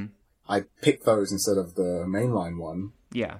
because it was the better option for that particular character and what I wanted for it. Mm-hmm. But it doesn't apply for every every character. No, but I think that's because you you collect a lot more stuff. My my collection's a lot more yeah. small and curated, if you know what I mean. Whereas you, you you've got a lot more stuff on your shelves. I don't think I used to collect like you do, but I I can't do it anymore, and I'm- I I don't want the I don't want the hassle of all that mm-hmm. stuff. But you do you. Don't worry, when I have my epiphany and I come to and I start selling my stuff, I'll come to you and get. well, you, you- I won't be buying any of No, it. no, no. I'll, I'll come to you as a, as a as a wise guru to figure out what I'm going to do with it all. My optics! So we're talking toy hunting. Has have you got any kind of good stories of times where you've hunted something down, Uh, like a grail of some sort? Not really um, amazing stories. I mean, there's a couple of grails I had when I was younger, like um, Optimal Optimus, Mhm. um, that I somehow convinced my parents to buy off eBay, or Leo Convoy, or Lio Convoy. Yeah. I don't know why I love that that figure, that design so much, but for years I really wanted the original release of him, and it was so hard to get. And I think I got even got the Robot Masters one before I got the actual first release, The Beast Wars 2 version, Beast Wars 2nd version. Beast Wars second version, yeah. Yeah. And um, I think the the powered up version of it, I kept seeing floating about on eBay. I was like, yeah, but it's not the one I want. It's Flash Convoy. Flash Convoy. Yeah. Mm, No. hmm I mean, yes, it's cool, it's sparkly and kind of see through, but I want that one. Yeah. It took a while, but I did eventually get him, him and Galvatron, um, Mhm. from the same series, and it was, they're probably like one of the proper grails I had for a long time, because I really wanted that figure for a, a long internet hunting, like, type of time. I would always be checking. Yeah. But if anything more recently, it's probably been like just random figures I've stumbled across. Like, uh, but I don't think that doesn't really count as a grail. Uh, it's just things that I thought looked cool or stuff from my childhood that I thought was cool, but I never got a figure of. Or, or maybe I have some sort of weird nostalgia for a figure I did have, which I broke or got Mhm. broken. I was like, well, it'd be nice to get the update to this now with all the new paint and engineering. Yeah. And that does happen now here and there. I recently I got um Evolutions Toys Metalder, which is the main character in VR Troopers, Okay. the kind of knockoff version of Power Rangers. Well, it's, it's by Saban, it's the same company, but Yeah. it was their second attempt to do that. And I just, I randomly, I was looking for another toy, and I noticed someone else's review of it, and straight from there I was like, I'm buying this. I, Yeah. Yeah. I've done it. I've done that a few times. Yeah. I did not know I needed this in my life, but I need it now. Mm-hmm. Yep, yeah, absolutely. Yeah, it does happen. You just chance across something, or you just go, you know what? I'd really like, I'd really like a toy of this particular comic book character or whatever. I wonder what ones there are. And you start, you start researching online, and you come across so much stuff. And then you're like, and then you're, all of a sudden you're in, you're neck deep in a line somewhere, and you're going buying tons of stuff because you just wanted that one figure. I think I, I told you about how I got hold of Kobe Rambo Oh yeah. by getting hold of that two pack. I think it's called the Sonic Bomber two pack or whatever. I can't believe you solved that. There's been a few times where I've been after a particular figure and it's been really difficult to get hold of. For example, Air Attack Optimus Primal from Robots in Disguise. I wanted that so bad. I remember seeing it in Woolworths when it was out, and at the time I wasn't into Transformers, and I was just like, "What the hell's that? It's a ridiculous, great big monkey." and then I got into Transformers and I watched Beast Machines, and I really liked it, and I was like, "I really need that toy now because it's the best representation of Primal from that series. I need to get hold of one, and I couldn't find one anywhere. And I had to trawl through eBay for ages. No one was selling them. Unpopular figure, unpopular character. Probably didn't make that many. Mm-hmm. You know, the things that just disappeared slowly, and no one cared. he was in a line that wasn't he wasn't in, so it was. Uh, Yeah, like they did with a lot of robots in disguise. They just slapped out some stuff and went, "Oh, we'll just stick, stick this in the line. Why not? Don't matter." So I was trawling through eBay trying to find it, and I eventually found a seller in America. And I have no idea why he'd done this, but he'd bundled it together with the US version of MP1 Okay. both of them in the same auction. And I already had MP1. I had the Japanese one, the original Takara release. Mm-hmm. So I already had that.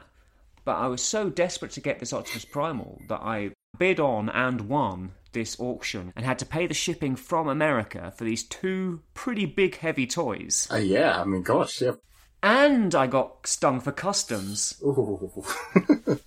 So I had to like drive out to the middle of nowhere to some depot and pay a customs fee and pick it up. So I spent way more than that figure was really worth.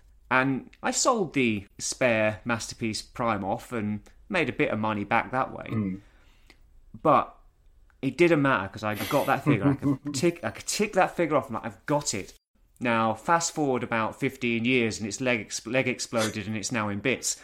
But I had that on the shelf for so many years and I loved it. And it, I got my money's worth out of it, even if it cost too much. And that, that's a, an example of kind of like some serious toy hunting, I think. yeah, I think I think that that does play a part in it. Is because it's when there's a.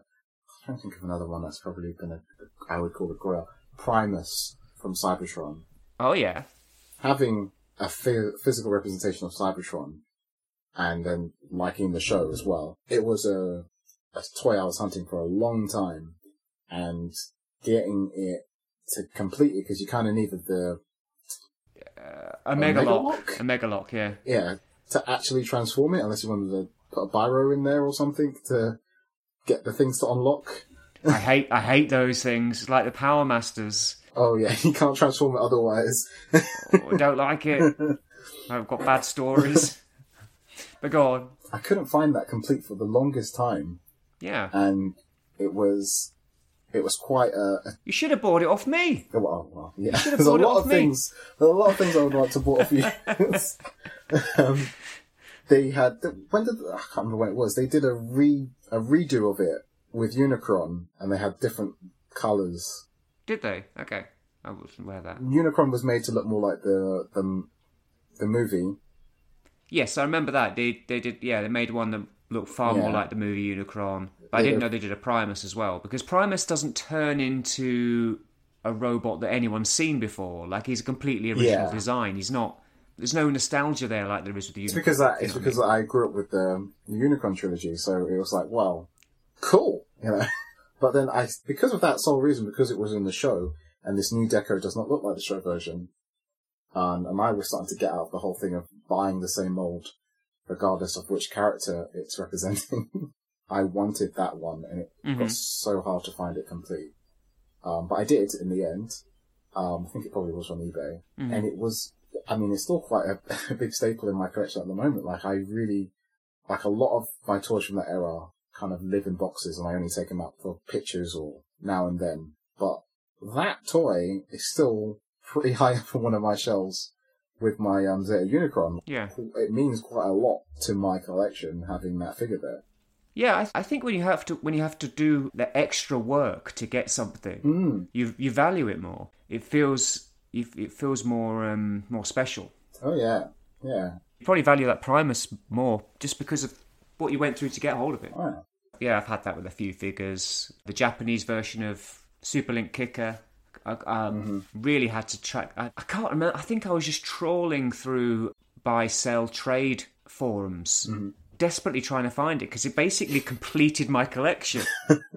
I wanted all the sh- well, pretty much all the show characters from Super Link or Energon, mm-hmm. and that other kicker, the one that came out in the U- UK and US, that was rubbish Oh yes. When compared with the one that they had in Japan, that was a proper Microman figure and much nicer than the one that came with that little bike. It came with a bike. I was trying to think. What, what did it come? It was like a. It came with a transforming bike. It was one of the the mini cons that made.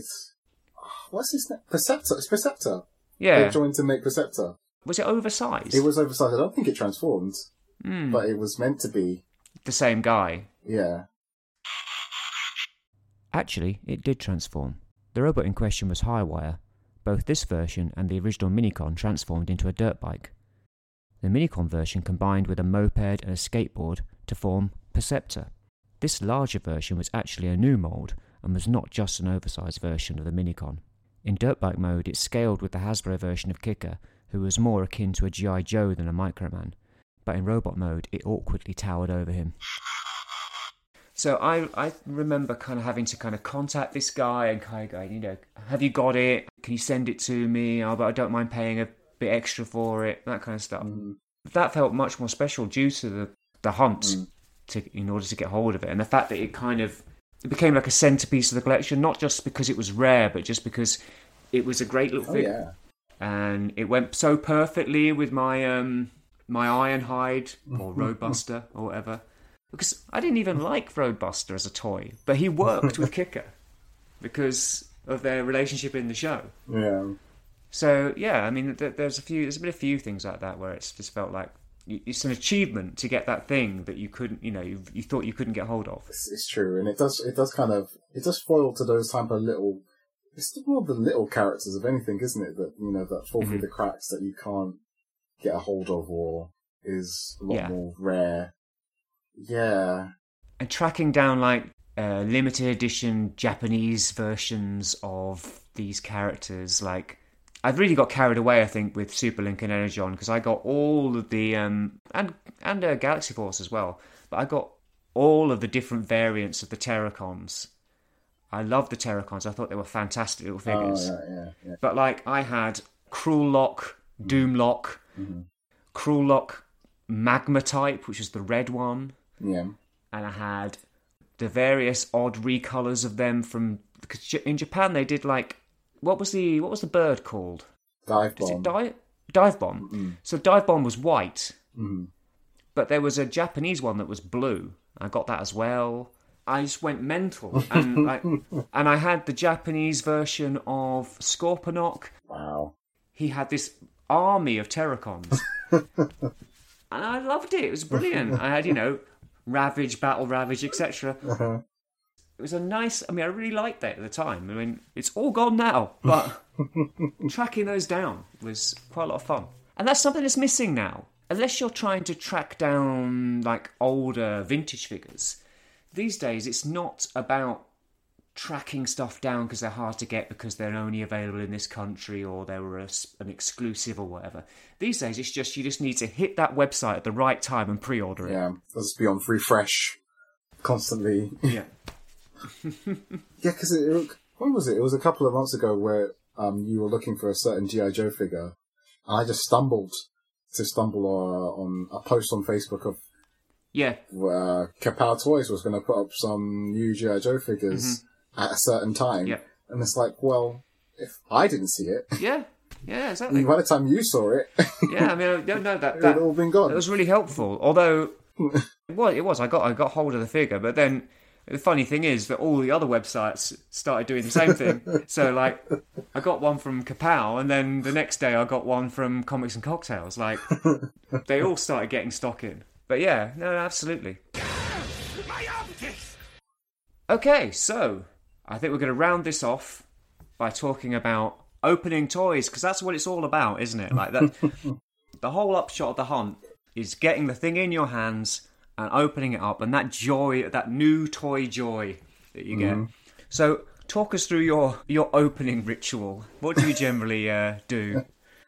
Um, well, for most of my um, figures that come in, they come in via the post. So opening the actual brown box that it would arrive in is always a bit of a joy. It's almost like a Christmas Day type of feel, or uh, um, pass the parcel or something like that. You're just unwrapping of this um, packaging. And when you get the actual figure box, I I always now take pictures of the box Yeah, because you got to get those likes. not so much not for much for that it's kind of um it's a twofold thing it's like it's also yeah obviously letting other collectors know that this figure ex- exists and that's what it looks like but it's also been a good thing for me personally to backtrack and look at the different things i've bought. That's Um, true. Yeah. when i've when i've bought it and if i bought it new or not.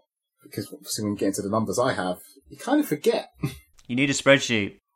i do need to do a spreadsheet but at least i'll have pictures for my spreadsheet. Hmm because uh, not a lot of figures, I think, have very good boxes in terms of presentation or it's you can reuse it or whatever. A lot of them are pretty just crap boxes, but if you Mhm. are the type of collector who keeps boxes, um, sometimes that could be another element of like, do you take it out of the box? Do you? Yeah. Is it better to have the all the accessories in the box, or do you take them out into something else and a, little baggie, or yeah. you know, all those other little things.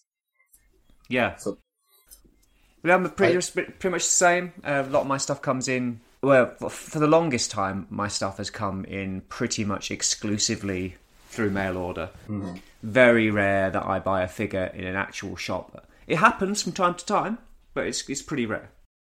I open the box. I'll sometimes take a picture of the box. I sometimes won't. I'm not that bothered. Mm-hmm. Because the stuff I buy is usually more kind of high end mm-hmm. as opposed to mainline stuff. The box is usually quite nice. Not always, but often they're quite nice. And also, they're worth money when you're reselling. that's another thing. Yeah. And you know, you know how I, I'm so fickle that I will change my mind and want to sell it on. So I very rarely throw boxes away, and I do, and I am careful to open them carefully. I like to like carefully slice the tape and uh, pull out the plastic tray or whatever, and then uh, and carefully take everything out. And I usually do that, and then I'll pose the figure a bit, have a good look at it, check it's all there, check it's all working, and then if it's a transformer, depending on how much time I've got, I might transform it. Otherwise, it'll go up on a shelf, and I'll pick it, take it down later and transform it. But I'll pose it a bit, do or don't transform it, or if it's a transformer, and then I'll play about with some of the accessories, maybe you know pull them on and off, and then I've got myself a little case that I keep all my accessories in, and I'll bag them all up together and stick them in the box, and then uh, and then and then stick them up on the shelf, pose them with the rest of my collection. Mm-hmm. And then I, and then it's quite possible I won't touch it again for another four months, but I'll have a good few days with that one figure playing around with it, and this is which is why I quite like stuff coming in in in small amounts because if I get like three or four things at the same time, I can't give that dedicated attention to the one thing as much as I would. You know, I think I can't remember what happened with um, Mafex's Peter B. Parker, but when he came in, I, some, I had something else on, on the go. It might have been a Legends figure or something, but because he came in at the same time as something else, and because he's quite intricate and uh, he's got that cloth coat and all that kind of stuff, I just kind of pushed him to one side. And, I, I, I, and to this day, I've not really done much with him. I need to get him down off the shelf and pose him a bit and you know switch out some of the parts and stuff. Uh, currently, just, he's just stood there in his sweatpants drinking a cup of coffee, and he's been like that the entire time, pretty much ever since I first got him out, played around with a few of the accessories, and then put them on the shelf. So it's nice to have um, things just come in one at a time, and we have some good quality time with each one. Mm-hmm. But in the old days that I used to get domestic current mainline stuff, I used to always flatten the boxes, throw the boxes out, maybe cut some things out, out off the boxes. Mm-hmm. In fact, in the really old days when I was buying in in the 80s and the 90s, I used to cut all the tech specs and file cards off of the back of the boxes and I used to put them in a folder. Wow. If you did that now, people would think you're crazy because you want to keep the bo- keep those boxes minty fresh because they're vintage. Vintage They're, they're, they're worth money in themselves. The boxes. I mm-hmm. mean, people people buy empty G1 boxes. Oh yeah, yeah. So like, but yeah, no, I just get the scissors out. There's a little picture. There's a little picture of a, of a scissors Oh, yeah, around the- the uh, It was around the text yeah, yeah, yeah. yeah, so I just chop them up, and, and yeah, that's I'd keep them like that. But when I was collecting mainline stuff, like when, say you know, Unicron trilogy days, I just anything that was bought domestically, I just flatten that and throw it out. hmm Unless unless I thought that there was some particular reason to keep the box, I wouldn't. Whereas I would tend to keep the Japanese boxes just because they were so much nicer. Mm. And again, if I did want to sell them, it would probably fetch a bit more if you have the box. So I don't believe I, I did used to keep some of the even carded figures, figures you can't put back. I did used to keep the cards, and Mm. I, I'm not quite sure why. I did it for quite a few random figures, and it would end up in a box in the in the cellar or something, and it would just stumble across it now and then, and reminisce and looking at them like, oh yeah, where is that figure? Yeah, I mean, actually, I do tell a lie. There was a period before I decided, no, why am I keeping all this stuff hmm. and flattened it and got rid of it. There was a period where I was cutting very carefully using a, a scalpel to cut the blister off the front of a card so that I didn't damage the card. And I just, I think I just had an, a realization one day where I was like, what the hell am I doing? this is a, a mini con set from from Armada. No one's going to need this card. So I, yeah, I stopped. So do you, um, so you, you, do you destroy all your boxes then? Um, mostly mainline stuff. Mm Mhm. Kingdom boxes I have not destroyed. I've just flattened them and put them aside because I love that box art on those Kingdom Just like the artwork, Mm. yeah. It's what drew me into the line, really, because I was still pretty Mm. much on the fence when it came out until I think you sent me a picture of what the, the box art looks like. I was like, I'm in. Uh, I mean, the box art's pretty good, but I don't know if I would buy the line just based on the box art. oh, I would. I mean, well, because the other Sie- Siege and Earthrise has been all all of the trilogy box art have been pretty good. Yeah, It's just that I think because the Kingdom one has both modes on the front and this whole uh, more cardboard packaging look, Mhm. I just uh, it won me over. yeah. I'm, Um, I mean, I'm, I do give Hasbro props for using less plastic in the boxes. Although Hmm. I wish they'd do it with all their lines. Yeah, because the other ones they do. Well, let's go back to GI Joe Classified again. They've got massive windows, so Yeah. they've not done it. They've not done it across the board yet. No, they haven't. But no, no, their, their, box art is is pretty good. I do. I will agree with you on that. The only other thing I would do in an opening probably is have um, my favorite YouTuber of the figure in question, if it's a transformer, and I think that a part of the transformation is going to be ridiculously difficult, if we're talking masterpiece or something, or if it's something like Mafex and like what if all the bits and bobs need to be there. I do also do that sometimes. I'm just like, Yeah. this is a guide of the thing I'm opening now. Yes. I mean, it, it, in a way, especially with the higher end stuff, it's sort of essential to do your research before you get the figure. Oh yeah, Because if you don't realise that there's a particular QC issue or Mhm. a difficult bit of transformation or something it might easily break, Mhm. and you just go into it blind, and then whatever it is breaks, and then you go, oh, what? And then you go on the forum and you say, guys, guys, I just broke my masterpiece, whatever. And guaranteed, some asshole is going to go, uh, didn't you know? Uh, oh, thanks. I've just wasted a couple of hundred quid and fucked this figure up. But all you can do is just call me an idiot for not watching several different videos or reading 800 pages of comments about this mm-hmm. particular thing in order to find out that, oh, they didn't build it very well. like, it's not my fault that they didn't do a good job. But yeah, so you do have to do that, definitely. Yeah, you have to be careful. I mean, I have the there's two new Mafex X Men. Well, they're not new now.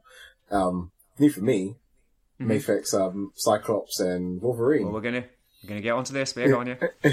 So those, I'm like, I'm I'm hesitant because I know that there are some issues with more the paint for both of them and Wolverine's arms. So I'm like, nah, we'll see. Well, this brings us on to the next thing. No, never let it be said that we don't make sacrifices for this podcast, because uh, because the two of us have held off opening our recent purchases mm-hmm. in order to do it live on air, as it were. As it were. Yeah. I do feel like we need to make it clear that we're not sponsored by Mafex. Oh yeah. No, no.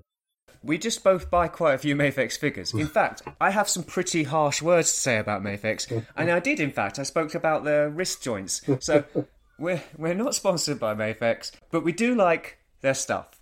So, what do you have there to open, Dave? In fact, you just mentioned, didn't you? Yeah. I have my Wolverine and Cyclops from the 90s Marvel Comics Jim Lee run type figures. Yeah, Jim Lee inspired uh, X Men figures, which were very very nice. hmm I was tempted by that Wolverine, that first Wolverine when it was announced, but I, I thought no, slippery slope. Look out! don't don't start down that route because then you'll then you'll be getting the Cyclops, then you'll be getting and you don't even like Cyclops. Oh yeah, see, it's, it's this morning I was thinking to myself, what if they made a beast? Wouldn't that be great? If- that would be great. they- I'd be tempted. I have. Do you know what? I'd be tempted to get a beast. Well, exactly. Like I was like, oh, yeah, because I was thinking about your the um, Dark Knight Returns Batman, and he's kind of chunky. He's kind of big. What if they engineered that? Mm. Ah, Yeah. Talking of which, so the figure I have to open is Batman the Dark Knight Returns The Joker. Now, this is one where I wasn't originally going to pre-order this, but then I was like, ah, but I've got the I've got the Batman and it is a fantastic figure. With the black cloak, black, you know, black and grey one. And I've got the blue and grey one on pre-order that comes with um, Robin oh yeah. and I've also got the armored Batman on pre-order, and I've now got the Superman on pre-order. so I've basically gone in. F- I'm I'm I'm in for them all, aren't I? I'm clearly in for them all. So I did end up pre-ordering the Joker, even though the Joker's not a character that requires mad articulation. But it, I've got to say, looking at it through the window here, it's pretty beautiful. It's a pretty good looking figure. Uh, so I'm going to pop it open. So, uh, cheers. I'm slicing the tape now. This is exciting. There we go. I'm using the so I'm using a, a, pair of scissors. I'm just uh, using the, the blade of a pair of scissors to uh, slice the tape. Here. Um, I tend to open my figures at the top. What about you? um, it depends on the figure. It depends on if there's any good graphics at the top versus the bottom. Um, I always go for the top, and I tend to go. On, I tend to go on the left hand side. I think if it's on the side, if the the flaps on the side. But I'm, I'm I'm not too fussy. You know, I'm like I know some people are very specific about what side they open. That they all open all their boxes on the same side and all that kind of stuff. I'm not quite. That's not quite a big thing. Now, I I hadn't thought of this actually, but the Joker comes with a stand. What the hell does he need a stand for? um, to stand up, I would imagine he's very top heavy in that buff suit of his. No. well, maybe, but all the other previous Mafex figures I've got with stands make perfect sense because they've been Spider Man or uh, Batman. Um, uh, so you know they they will be doing kind of leapy, jumpy type things, but you don't get the Joker doing that much. I suppose it's still good to have. I've got a few too many of these stands now, to be honest. Yeah, they're all starting to mount up. Mm. I do love the colours on this though. I think that's Yeah, let me uh, let me increase the size of your window so I can see it. Yeah, it looks great. I mean, as as we discussed before on uh, WhatsApp, I'm more of a fan of the other deco. The um, we're talking about Wolverine here, by the way, guys. I'm more of a fan of the uh, like tan and brown and tan outfit. I just think it's a lot more street level, and it looks for me. Wolverine isn't a, isn't a character who should be running around in like brightly coloured superhero gear. So, so it feels like that outfit. Although that outfit is absolutely iconic, the hmm. Tiger Stripe one. Most, not mostly, but quite a lot due to that TV series, the '90s animated TV series. It still always felt a little bit kind of weird to me. But that's because I'm an old comic book reader. I'm not, you know, my my introduction to to X Men wasn't that TV series. Yeah, I mean, it's it's it's a mixture of things for me. I think it's also it's yes, it's to show. Um, sometimes even the video games, Oh yeah, um, why I like it so much. But then I think it was the kind of dry run we had in the movies as well. Of like, the Matrix came out, and the Matrix had black leather, so like, we're all going to be in black leather now because Do you think that's what it was? I, I thought it was more. T- I thought it was more to do with the fact that at the time that those movies were being made, the idea of superhero costumes was a bit kind of like they look ridiculous. oh yeah, they make a dig at it in the film. They even say it like you know. Uh, spandex. Something about spandex, yeah, yeah. Yeah, because superhero costumes do look a little bit ridiculous on real people. Now, the MCU have done a, fa- a fairly good job of making them look all right.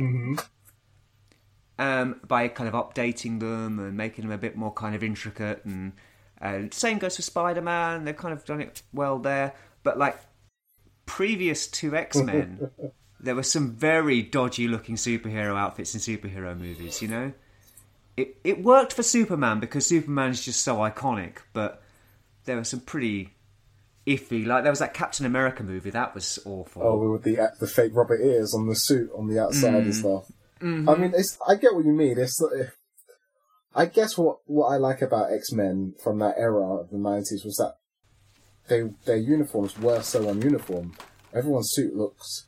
They didn't necessarily look like they were part of a of a, the same unit or team. Yeah. All their suits that was a new- mismatched and that was quite a new thing as well because like when X Men first came out, they all had a an X Men uniform, X Men yeah. uniform, and they often did wear that. I mean, even Wolverine wore it at one point. There we go. there he is. Here's the Joker. Yeah, look at that. Oh gosh, yeah, that face sculpt. Yeah, it does look like him. It's nice. Yeah, and uh, let's see if he, see if he's top heavy or not. Well, his feet are a bit wonky at the moment, so he's not going to stand on them. So just- there we go. He's got rockers, obviously. Probably got a nice drop down Um, or He stands just fine. No, it's actually no. I'm I'm kind of pleased I got him. Oh, he's got really nice knees. like, like, look, look at this. They're kind of. Oh, I can show you. Oh yeah.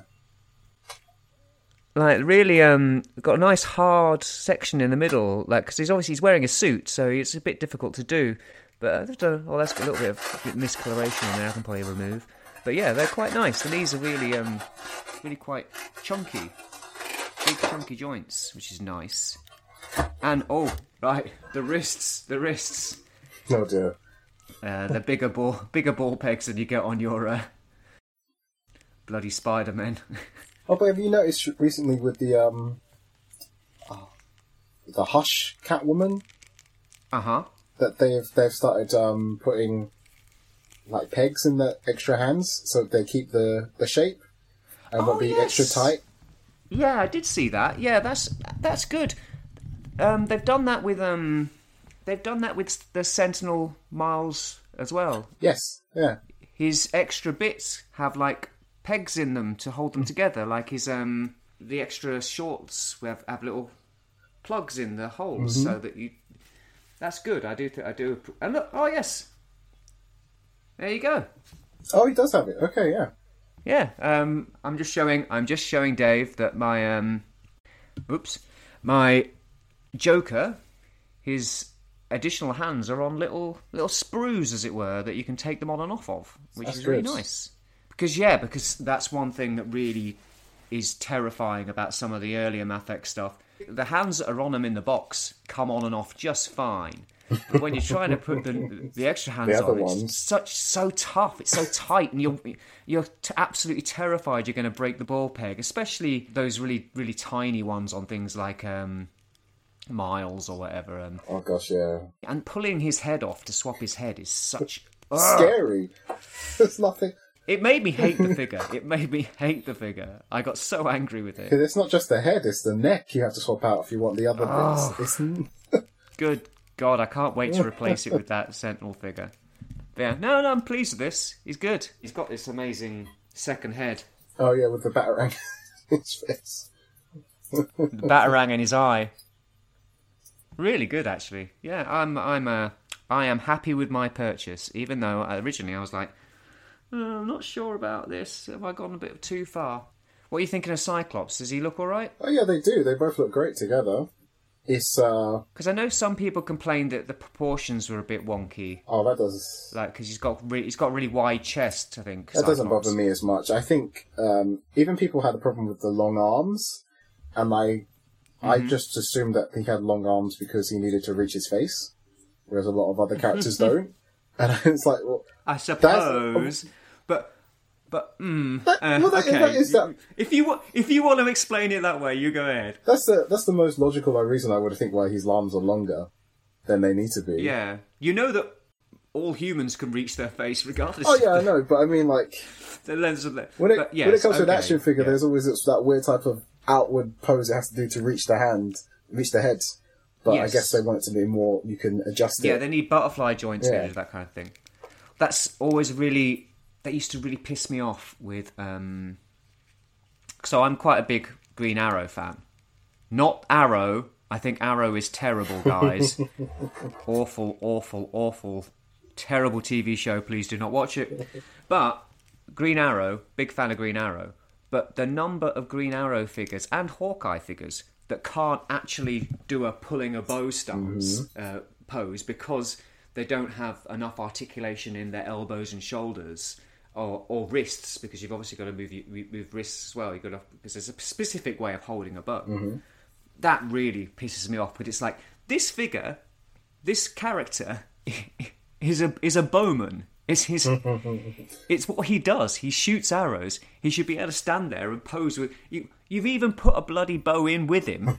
he's got to be able to hold it and look like he's lining a shot up. He's got to do the thing that he's meant to do. It's uh, yeah. Right, I think that's just about enough for part two of our ongoing collecting series of podcasts. Part three should be on displaying your figures, and after that, who knows? uh, if you have any suggestions for uh, what, a, what a part four might be about, uh, please let us know on social media. You can connect with us on Facebook. There's an Argmy Optics page. I'm on there as Orion Gear. And on Twitter and Instagram, I am at Gear Orion and Orion underscore Gear, respectively.